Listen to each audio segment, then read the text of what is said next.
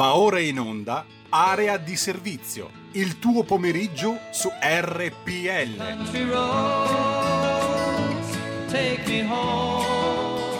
Radio erre pi elle, su, subito la linea a Matteo Furian per una nuova puntata di Area di Servizio. Do soltanto i recapiti per andare in diretta con lui: zero due sessantasei venti trentacinque ventinove per le vostre telefonate, invece tre quattro sei sei quattro due sette sette cinque sei per i vostri WhatsApp. La linea a Matteo Furian.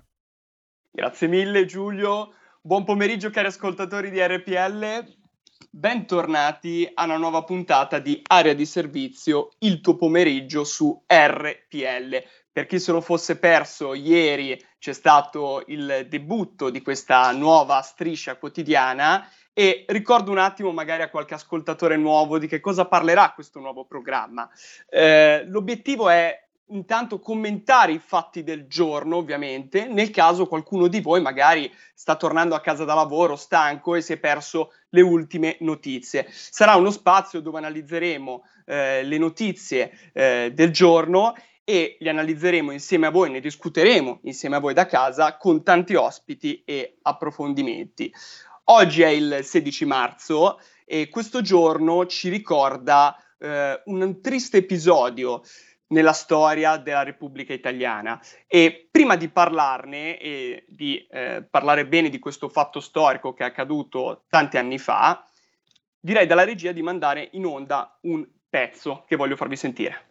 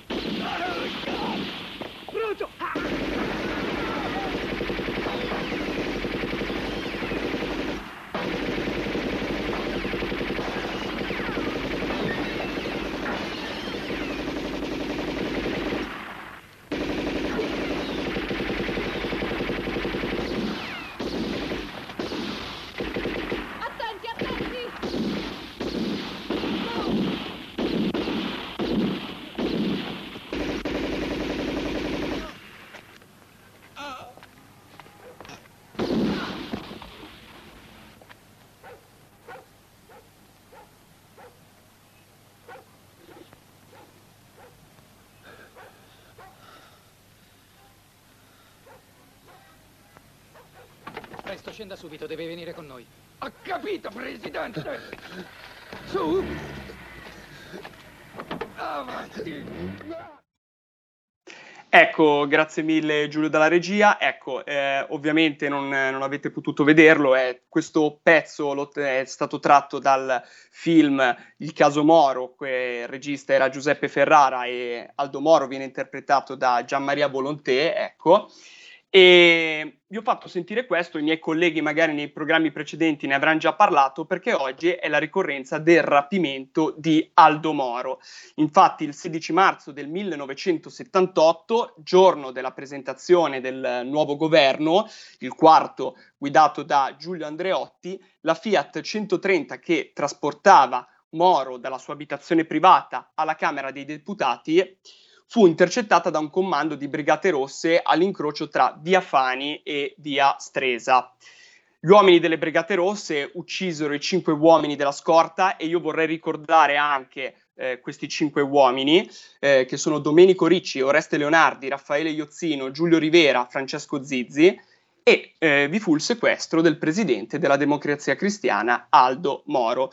Dopo una prigionia di cinquantacinque giorni nel covo di via Montalcini, le Brigate Rosse decidono di concludere il sequestro uccidendo Moro, all'età di sessantuno anni muore Moro. Eh, il corpo poi fa- fu poi tristemente ritrovato il nove maggio in via Caetani, embleticamente vicina sia alla piazza eh, dove vi era la sede nazionale della Democrazia Cristiana e vicino a via delle Botteghe Oscure, invece, dove vi è la sede storica del Partito Comunista Italiano.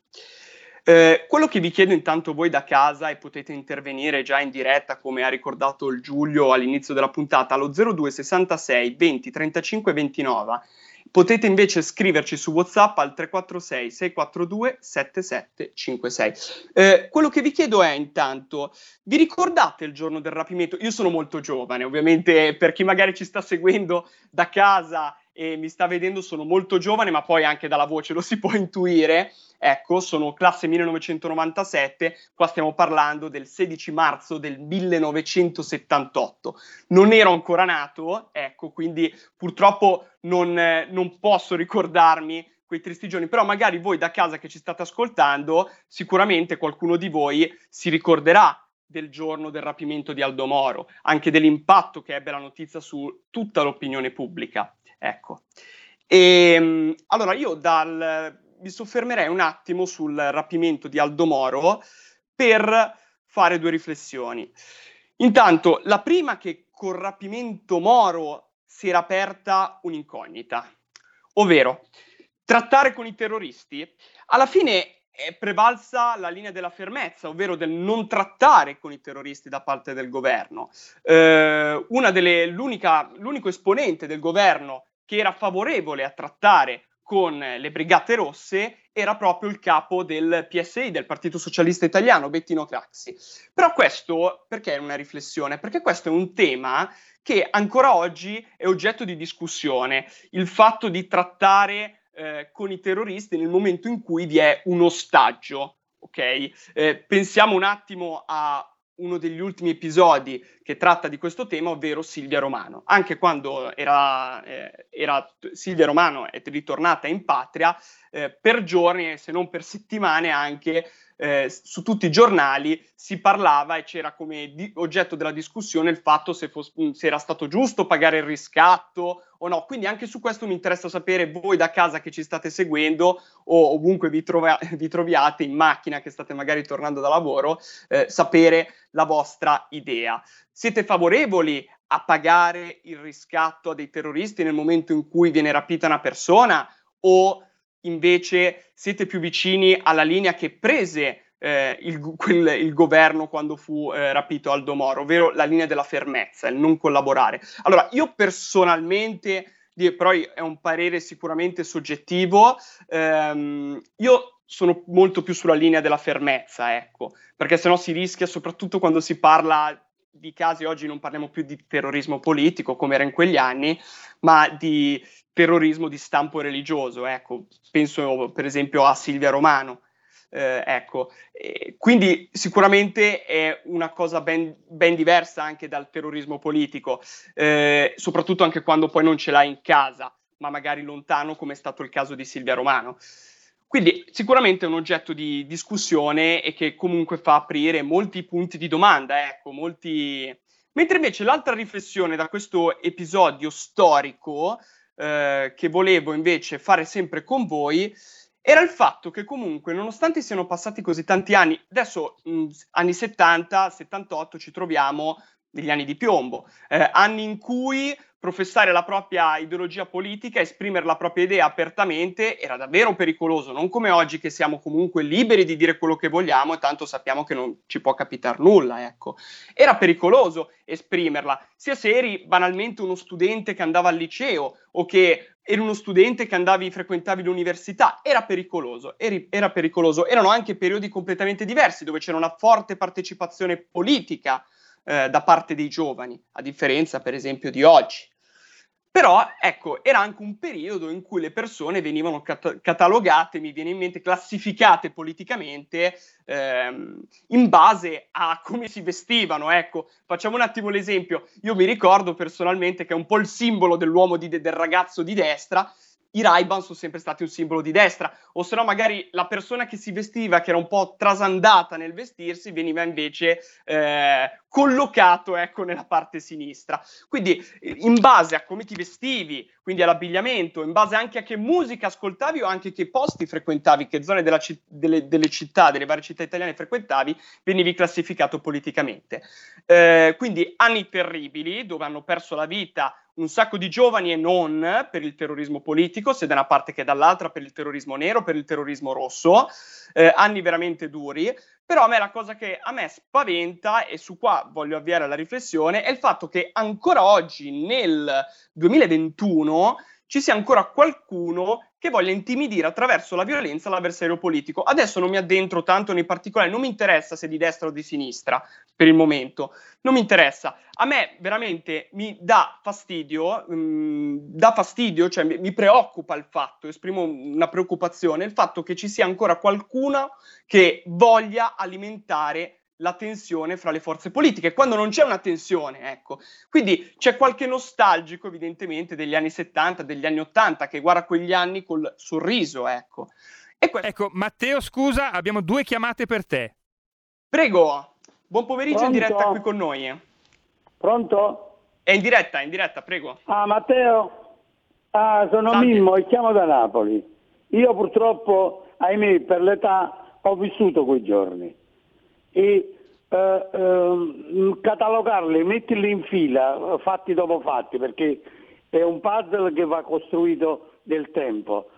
Come, come sanno gli storici e coloro i quali come me l'hanno vissuto, sanno benissimo che è avvenuto un ragionamento. Quel giorno si stava and- facendo una cosa che era la prima dal dopoguerra, cioè il cosiddetto compromesso storico, cioè creare le condizioni affinché eh, la classe dirigente, eh, i padroni e quant'altro, Confindustria, trovassero un compromesso storico tra P C e D C, con Andreotti che era lì presente, e quindi c'era Berlinguer che si doveva incontrare, che si era incontrato, che avevano messo eh, penna su carta, avevano preparato un programma affinché si facesse quel compromesso. Questo è storia, quello era il giorno, quella, quel giorno lì i, i servizi segreti misero le mani addosso attraverso dei potentati che fecero in modo che non si dovesse assolutamente fare niente per pagare il riscatto, ma a Moro que, quella classe dirigente, o meglio padronale, vole, lo voleva morto, perché quello non si doveva fare. E quindi scelsero quel, in quella strada, anche perché in contemporanea, pochissimo tempo dopo, Ciro Cirillo, presidente della Democrazia Cristiana, fu eh, la, lo Stato trattò con la Camorra. Io sto dicendo i fatti veri, non quelli che sì, io immagino.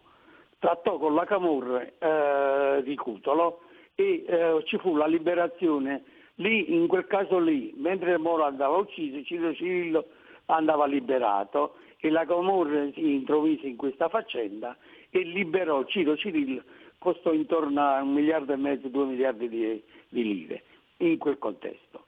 Successivamente a questi, io li metterò in fila, successivamente a questi episodi eh, eh, nell'ottanta, nell'ottanta venne il terremoto dell'Irpinia, ventisette mila miliardi, e contemporaneamente un mese dopo si tenne il congresso del Partito Socialista Italiano a Milano, nacque la, Milano, la cosiddetta Milano da bere, e furono fatti fuori padre e figlio, pa- segretario e presidente del Partito Socialista, furono fatti fuori dai Formiga, eh, dai Michelis, eh, naturalmente Craxi, che li fecero letteralmente fuori, presero in mano il partito, ed è quel giorno lì eh, è avvenuto un'escalation fino ai giorni nostri, e perciò che sintetizzo per fare spazio agli altri, poi nei dettagli potrei parlare per un'ora e mezza.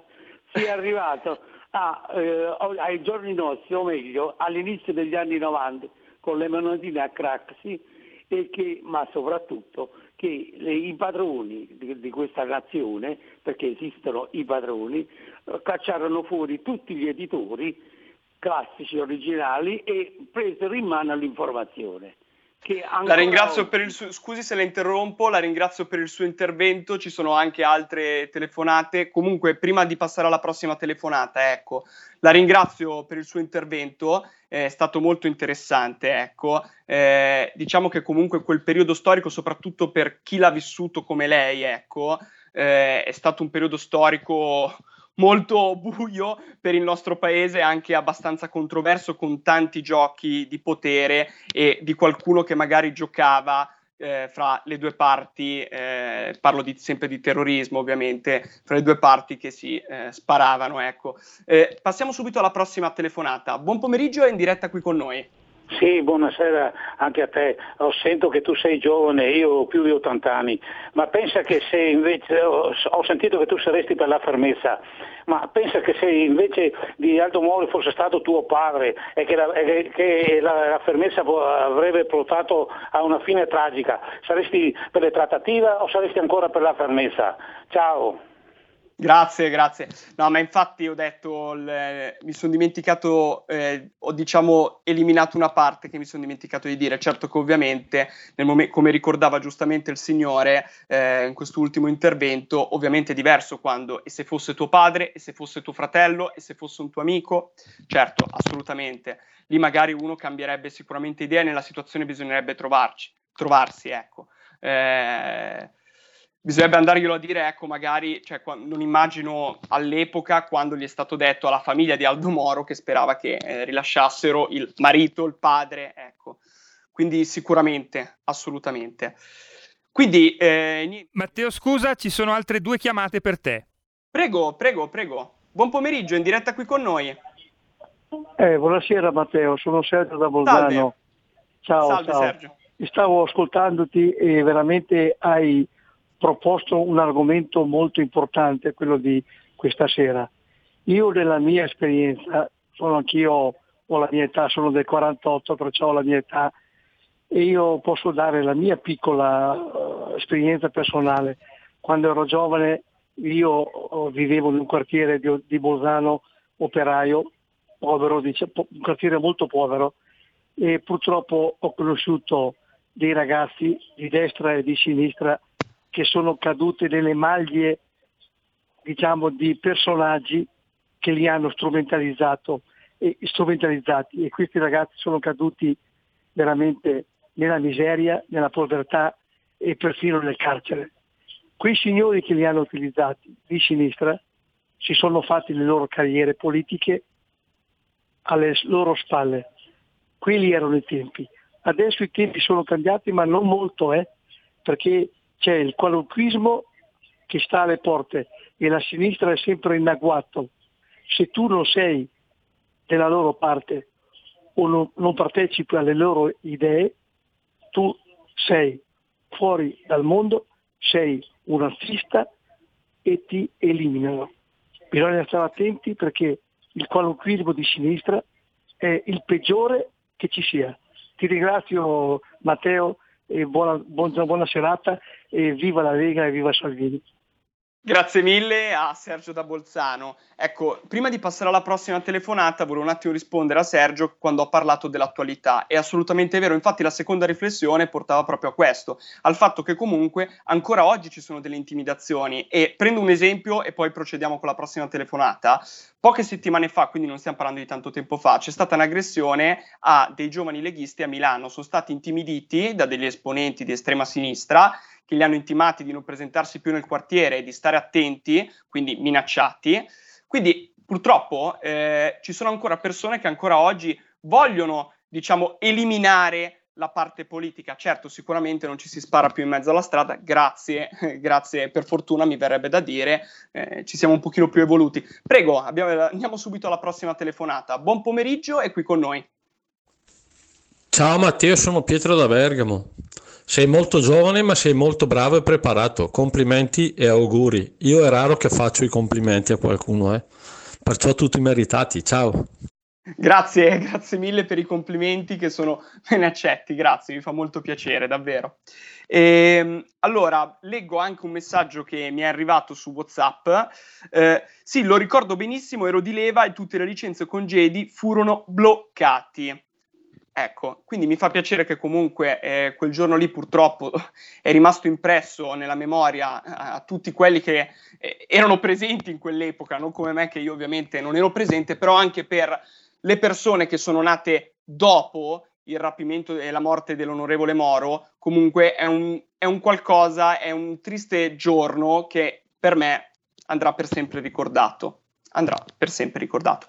Allora, mentre invece chiudiamo con Aldo Moro, chiudiamo con Aldo Moro e ritorniamo ad oggi. Abbiamo fatto un piccolo salto nel passato e invece adesso ritorniamo alle notizie di attualità. Allora, sapete benissimo che l- l- la notizia era già arrivata ieri sul tardo pomeriggio, che l'Italia ferma AstraZeneca. Infatti adesso eh, faremo, parleremo molto di AstraZeneca, visto che comunque è l'argomento che ha riempito tutte le pagine dei giornali ed è oggetto di discussione su tutti i programmi in televisione, ecco, perché comunque è importante, soprattutto perché riguarda tutti noi, me compreso, e voi che ci ascoltate da casa. Infatti adesso vi ricordo che se volete intervenire e dire la vostra, potete farlo allo zero due sessantasei venti trentacinque ventinove, zero due sessantasei venti trentacinque ventinove. Se invece, se invece siete un po' timidi e non volete intervenire in diretta, potete sempre scrivere su il WhatsApp della radio al tre quattro sei sei quattro due sette sette cinque sei. Ecco, che io i messaggi di WhatsApp li leggo tutti, eh? Quindi non siate timidi, intervenite pure in diretta.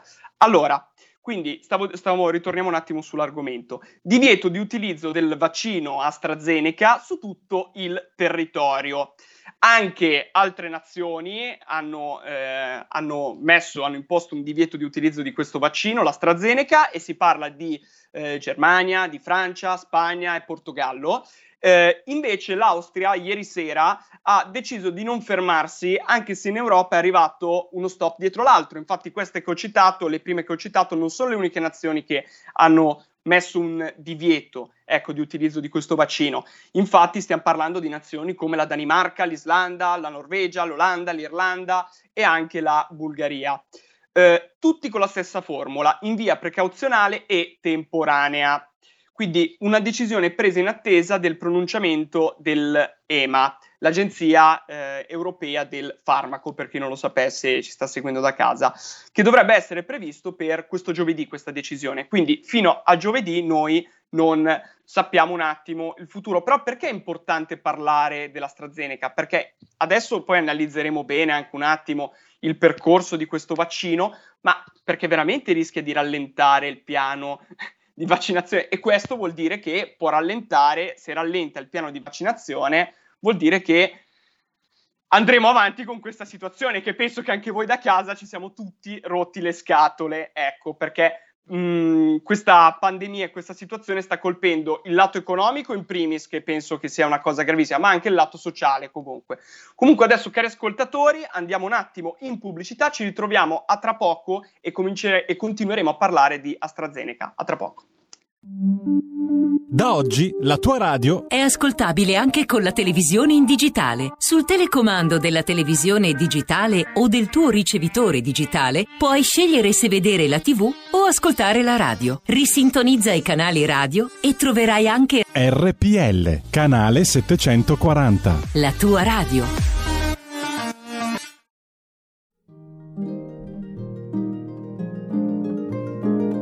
Cari ascoltatori, vi ricordiamo che l'angolo della musica classica, condotto in studio da Oretta Pierotti Cei, cambia orario. Andrà in diretta ogni sabato a partire dalle tredici. Appuntamento con la grande musica.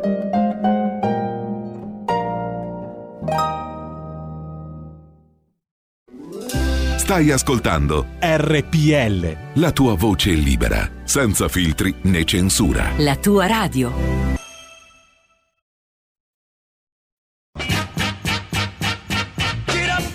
Get on up, get up, get on up, get up, get on up, stay on the scene, get on up, like a sex machine, get on up, get up, get on up, stay on the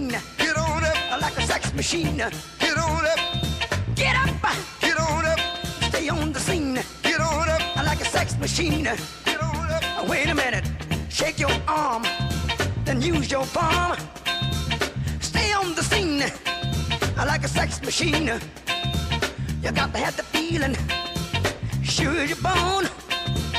Get it together, right on, right on. Get up, get on up, get up, get on up, get up, get on up.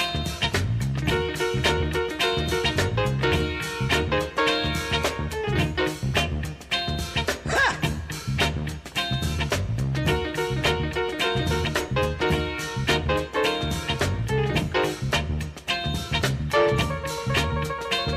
Get up.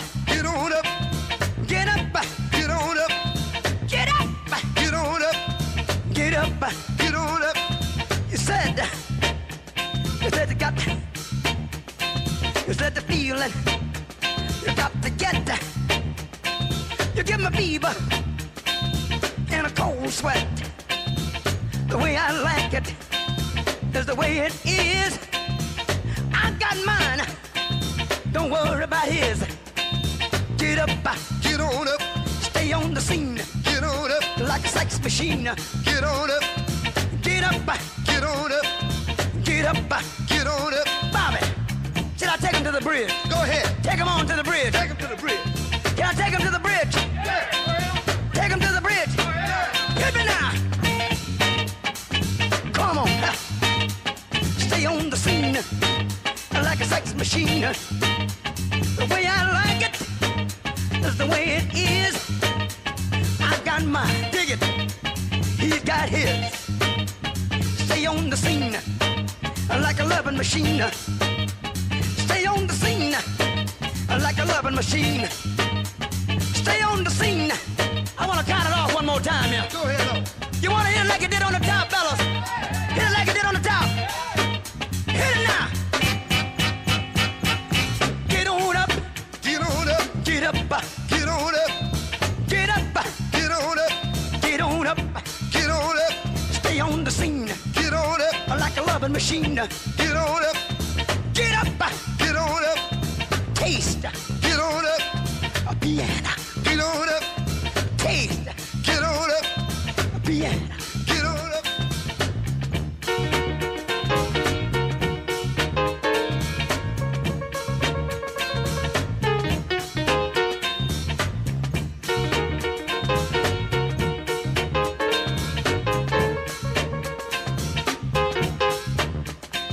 Get up, get on up, get up, get on up. Stay on the scene. Like a sex machine. Get on up. You got to have the feeling. Get on up. Sure as your bone. Get on up. Get it together. Right on, right on. Right on, right on. Right on, right on. Right on, right on. Right on, right on. Right on, right on. Right on, right on. Get up. Get on up. Get up. Get on up. And then shake your money maker. Shake your money maker. Shake your money maker. Shake your money maker, shake your money maker, shake your money maker, shake your money maker. Get up, get on up, get up, get on up, get up, get on up, get up, get on up, get up, get on up.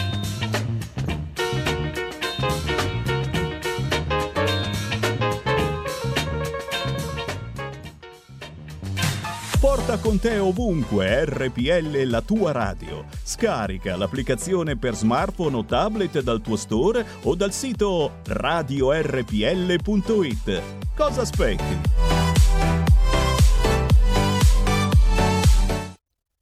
E ridiamo subito la linea a Matteo Furian. Grazie mille Giulio, rieccoci cari ascoltatori, bentornati in Area di Servizio, il tuo pomeriggio su R P L.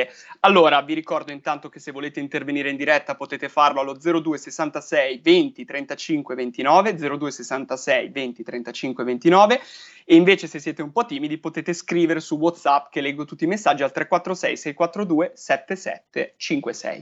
Allora, stavamo parlando di AstraZeneca. Allora, intanto io andrei un attimo a leggere due dichiarazioni che sono importanti, che una è quella del direttore generale della prevenzione del Ministero della Salute, Gianni Rezza, che sottolinea che sulle sette milioni di dosi di vaccino finora somministrati dai nostri sistemi di sorveglianza sono stati registrati limitatissimi eventi gravi. Mentre invece l'altra dichiarazione, secondo a mio avviso importante, è quella di Nicola Magrini dell'AIFA. Mi sento di dire che il vaccino è sicuro, avendo visto anche tutti i dati, eh, chi ha fatto la prima dose stia tranquillo, quindi rassicura chi ha già fatto la prima dose, che qualcuno comunque l'ha già fatto, anche qualche eh, mio conoscente, ecco.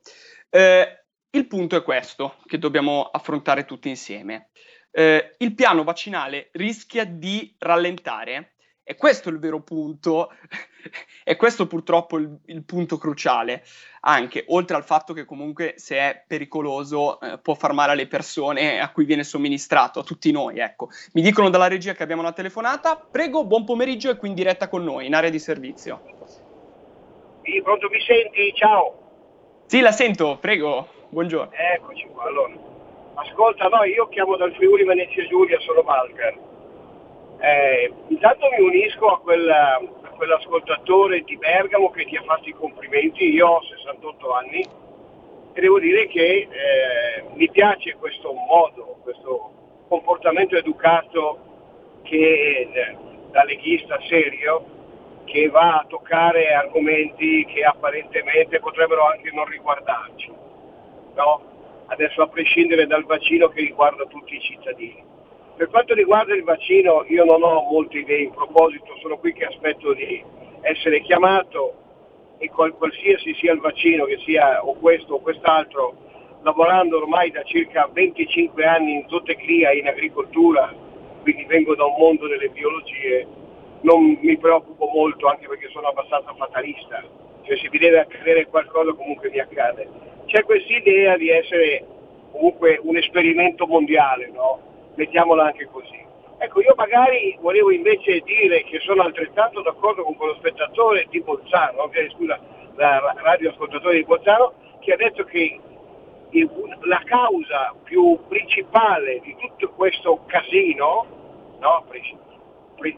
Partendo anche da Moro ma arrivando poi a tutto quello che noi stiamo subendo adesso come cittadini, è proprio la sinistra. Noi dobbiamo fare una politica come Lega alla Borgonovo, dobbiamo far capire alle persone che la cultura non è un qualcosa che appartiene esclusivamente a questi intellettualoni di sinistra, la cultura appartiene anche a noi, anzi forse appartiene molto di più a noi e dovremmo anche un po' imporci da questo punto di vista. Ecco, quindi eh, grazie per la trasmissione, avanti, e se vedi Marco, che mi pare che è andato a lavorare a Roma, Marco Pinti, salutamelo. Ciao, grazie. Volentieri, grazie mille per il suo intervento. Tra l'altro eh, aggiungo questa chicca che non c'entra niente con i fatti quotidiani. Mi fa piacere che abbiamo ascoltatori dal Friuli. Ecco, io ho origini friulane, da Trieste precisamente, quindi mi fa sempre piacere. Allora, l'ultimo intervento comunque ha sottolineato una cosa molto importante, il signore, che ringrazio intanto per i complimenti. Allora, ehm, l'intervento... cioè una cosa che mi ha colpito molto di quello che ha detto il signore prima è riguarda la cultura. È vero, purtroppo, nel nostro paese, ma questo prima addirittura che nascessi, quindi si parla da fine degli anni sessanta fino ad oggi, sembra apparentemente che la cultura sia solamente di sinistra, mentre invece tutto quello che ha la destra o comunque il centrodestra sono una banda di ignoranti che non hanno un briciolo di cultura. Purtroppo questo è vero e concordo con il signore sul fatto che anche noi dobbiamo imporci. E comunque, me lo dimostrate anche voi da casa con i vostri interventi, siamo molto acculturati rispetto a qualcuno di sinistra, ecco, che magari la spara un po' troppo in là. Eh. Quindi r- ringrazio per l'intervento il signore e mi raccomando, intervenite anche voi altri che ci state seguendo. E tra l'altro ricordo una cosa, eh, tutte le persone che ci seguono anche magari dai social, così, mi raccomando, mettete mi piace alla pagina della radio e soprattutto alla diretta del video. Allora, ritorniamo un attimo al vaccino di AstraZeneca. Ok, quindi stavamo dicendo, il piano vaccinale rischia di rallentare? Eh... Potrebbe essere di sì. Cioè, allora, l'obiettivo, qual era? L'obiettivo che si era prefissato qualche giorno fa era quello di arrivare all'immunità di gregge entro eh, settembre, i primi di settembre, quindi con l'ottanta per cento degli italiani che erano vaccinati. Con l'ottanta per cento degli italiani che erano vaccinati. Comunque, in attesa del verdetto di giovedì, ricordo che appunto la decisione da parte dell'Europa arriverà questo giovedì, quindi sapremo un attimo se questo vaccino verrà completamente bloccato, non più quindi in eh, via precauzionale temporanea, ma magari verrà bloccato definitivamente. Dobbiamo aspettare questo giovedì. Nel frattempo, comunque, eh, eh, già il nostro governo si sta cercando, sta cercando di compensare eh, questo, questo buco rafforzando le forniture di altri prodotti, in particolare di Janssen, il preparato della Johnson and Johnson, che ha il vantaggio di avere una sola somministrazione, ecco, rispetto eh, ad altri. Quindi eh, quanti ne sono destinati? La domanda che ci viene da porci magari è quanti ne sono destinati eh, di, questo, eh, di questo vaccino Janssen eh, preparato dalla Johnson and Johnson? quanti per l'Europa, sono duecento milioni le dosi. Eh, purtroppo però le prime forniture arriveranno in Italia, in, in Europa, scusatemi, eh, dalla terza settimana di aprile in teoria, però magari non si sa, magari arrivano prima o magari anche ritardano, ecco. Allora, però eh, una frequente domanda che ho sentito anche in altre trasmissioni e comunque una preoccupazione che è comune di tutti, perché come ho detto prima, quando si parla di vaccini eh, è un qualcosa che riguarda il bene collettivo, il bene di tutti, ecco, perché non è che va a riguardare una singola persona.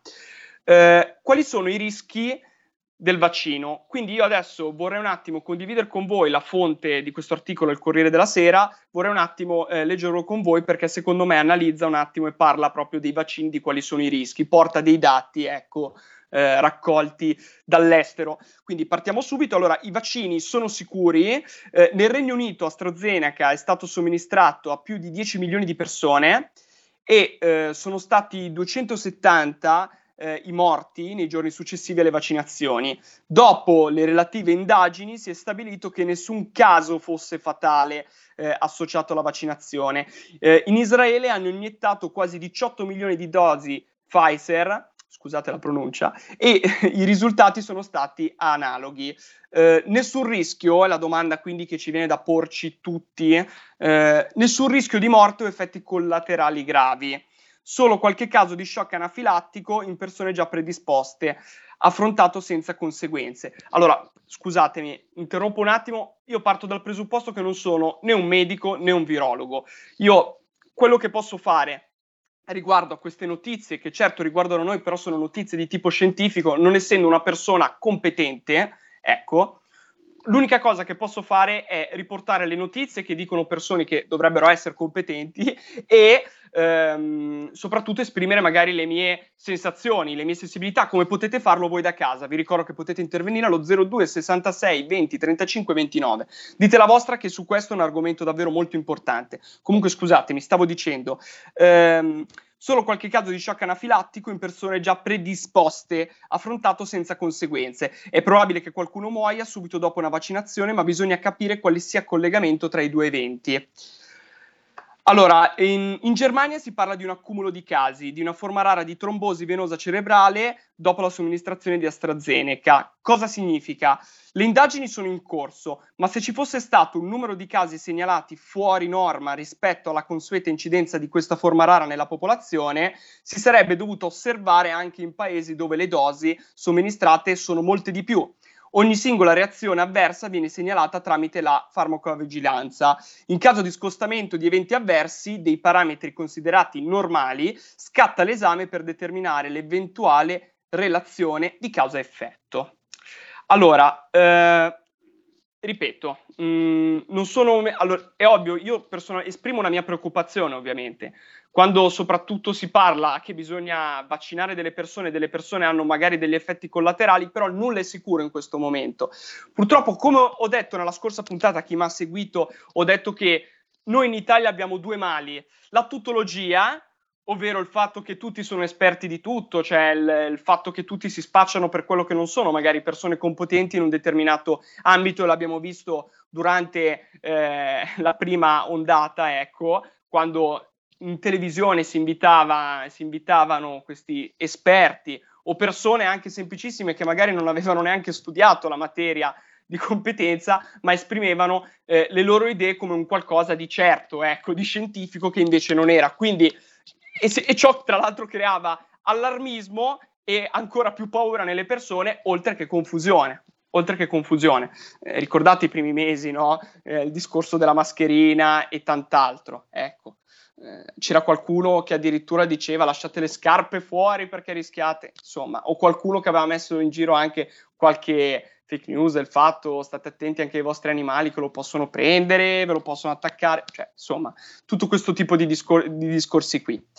Eh, mentre invece quindi la tutologia è, eh, è uno penso dei, dei mali eh, più profondi che ci sia eh, nel nostro paese, e poi ovviamente come ho detto la scorsa volta lo scaricare le responsabilità su altri. Quello che dobbiamo fare in questo momento è aspettare, l'unica cosa che possiamo fare è esprimere le nostre preoccupazioni. Comunque, eh, sempre per quanto riguarda l'AstraZeneca, io direi di analizzare un attimo le tappe di questo vaccino. Allora, intanto bisogna ricordarsi che il ventinove gennaio l'EMA ha approvato la commercializzazione del farmaco nel continente europeo. AstraZeneca diventa il terzo vaccino dopo quelli di eh, F- Pfizer e BioNTech e Moderna. E il giorno dopo l'AIFA ha dato l'ok al vaccino di AstraZeneca, ma con l'utilizzo preferenziale in soggetti tra i diciotto e i cinquantacinque anni. Il diciassette febbraio invece l'AIFA ha alzato l'età massima fino a sessantacinque anni, dando via libera alla somministrazione. E adesso invece siamo arrivati a questa decisione precauzionale e l'esito lo si saprà appunto, ripeto, eh, giovedì. Allora, quindi, eh, la domanda è, Eh, il piano vaccinale eh, sarà in ritardo? Io penso proprio, penso proprio di sì, se ovviamente tutto dipende dall'esito di questa decisione di giovedì. Ovviamente ci sarà un ritardo. Io spero, ecco, che il governo si adoperi per eh, trovare il bu- un buco, eh, cioè per, diciamo, tappare questo buco, come sta già facendo, e cercare di fare arrivare il prima possibile dei nuovi vaccini, ecco. Quindi è l'unica cosa in cui si può eh, sperare.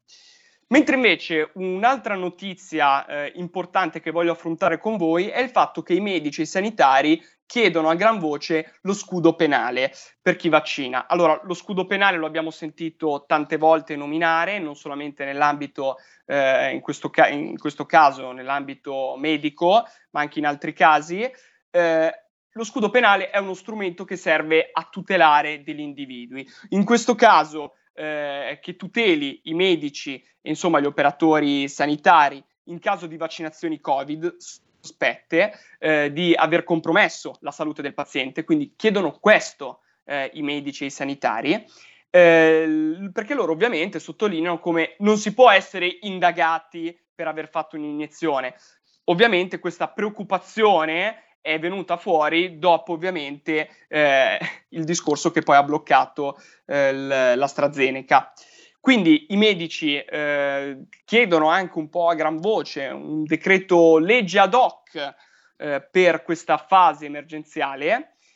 L'obiettivo quindi, attenzione, eh, mi raccomando, non interpretiamo male, l'obiettivo, l'obiettivo, quello che chiedono i medici che cos'è? L'obiettivo è quello di far rispondere penalmente i medici solo però in caso di dolo colpa grave nei confronti dei pazienti. Quindi se un medico va a somministrare un farmaco, a, eh, eh, scusatemi, un vaccino a una persona e eh, questo vaccino si ritiene non a norma eh, in futuro, così via, ovviamente loro dicono non ne possiamo rispondere noi, ma questo comunque dovrebbe essere eh, un dato, un dato comunque che è chiaro a tutti. Eh, poi eh, anche qua si apre un altro problema che può rallentare il piano vaccinale. Non lo so se personalmente può darsi che magari molti medici mh, non, eh, non favoriscano la propria disponibilità a somministrare se non sono tutelati. Comunque ho ricevuto un altro messaggio WhatsApp, abbiamo ricevuto, bravo Matteo, ottima conduzione. Eh, speriamo che il vaccino Pfizer funzioni. No, una battuta simpatica, ecco, hanno scritto. Niente, e per quanto riguarda invece altre notizie molto importanti secondo me, sono il caso intanto di eh, Arezzo di Freddy Pacini, che non è pulibile dopo la riforma della legittima difesa. Questa, io voglio ricordare che questa è una grande vittoria della Lega. Vi ricordate che la Lega si è sempre eh, battuta si è sempre battuta eh, battendosi il, ovviamente la mano sul cuore per la legittima difesa. Ci sono stati tanti casi, io penso a Hermes Mattielli per esempio, o tanti altri, dove ci sono state persone per bene che sono state eh, rapinate o che comunque eh, sono state soggette ad aggressioni e per difendersi purtroppo magari l'aggressore si è fatto male, ecco, o peggio, eh, nei peggior casi è morto. Quindi una vittoria della Lega sulla legittima difesa, e questo è, è importante sottolinearlo. Ricordo che se volete intervenire in diretta potete farlo allo zero due sessantasei venti trentacinque ventinove o potete scrivere al tre quattro sei sei quattro due sette sette cinque sei. Allora, l'ultima notizia che volevo affrontare, che mi ha dato un po' di rabbia da una parte, perché questo fa capire a volte che tipo di paese è l'Italia, dove chi magari ha una certa posizione può farla franca, tra virgolette, però grazie al Signore spero che queste persone pagheranno, come è giusto che paghino, e volevo parlarvi del caso dei magistrati che eh, sono al centro delle accuse per aver saltato la fila. Anche questa io la trovo una cosa vergognosa, vergognosa, perché poi è nato anche un dibattito, è nato un dibattito eh, sul prima chi vaccinare, prima si vaccinano i giovani o si vaccinano le persone a rischio. Io ho letto su molti social dei dibattiti anche abbastanza accesi, tra l'altro, su questa tematica. Io personalmente penso, però, come dico sempre, è una cosa soggettiva, io penso che ovviamente prima bisogna tutelare le persone a rischio. Mi pare una cosa abbastanza, la cosa più intelligente dal mio punto di vista. Poi, per l'amor del Signore, ognuno può pensarla come vuole. Perché vaccinare prima i giovani? Perché qualcuno argomenta questa posizione dicendo perché i giovani sono quelli che eh, devono... Devono, lavor- devono lavorare, devono studiare, sono sempre, sono sempre in giro, sono quelli che non puoi tenere fermo a casa, e con la scusa qualcuno dice eh, però anche il, il signore vecchio anziano, la signora anziana può starsene anche a casa, no? Però scusatemi un attimo, in un, in un paese civile, ma anche parlo un attimo di, di intelligenza, prima si vaccinano le persone eh, che sono a rischio, le pri- prima le persone che devono essere tutelate. Mi sembra una cosa talmente ovvia, ecco, una cosa talmente ovvia.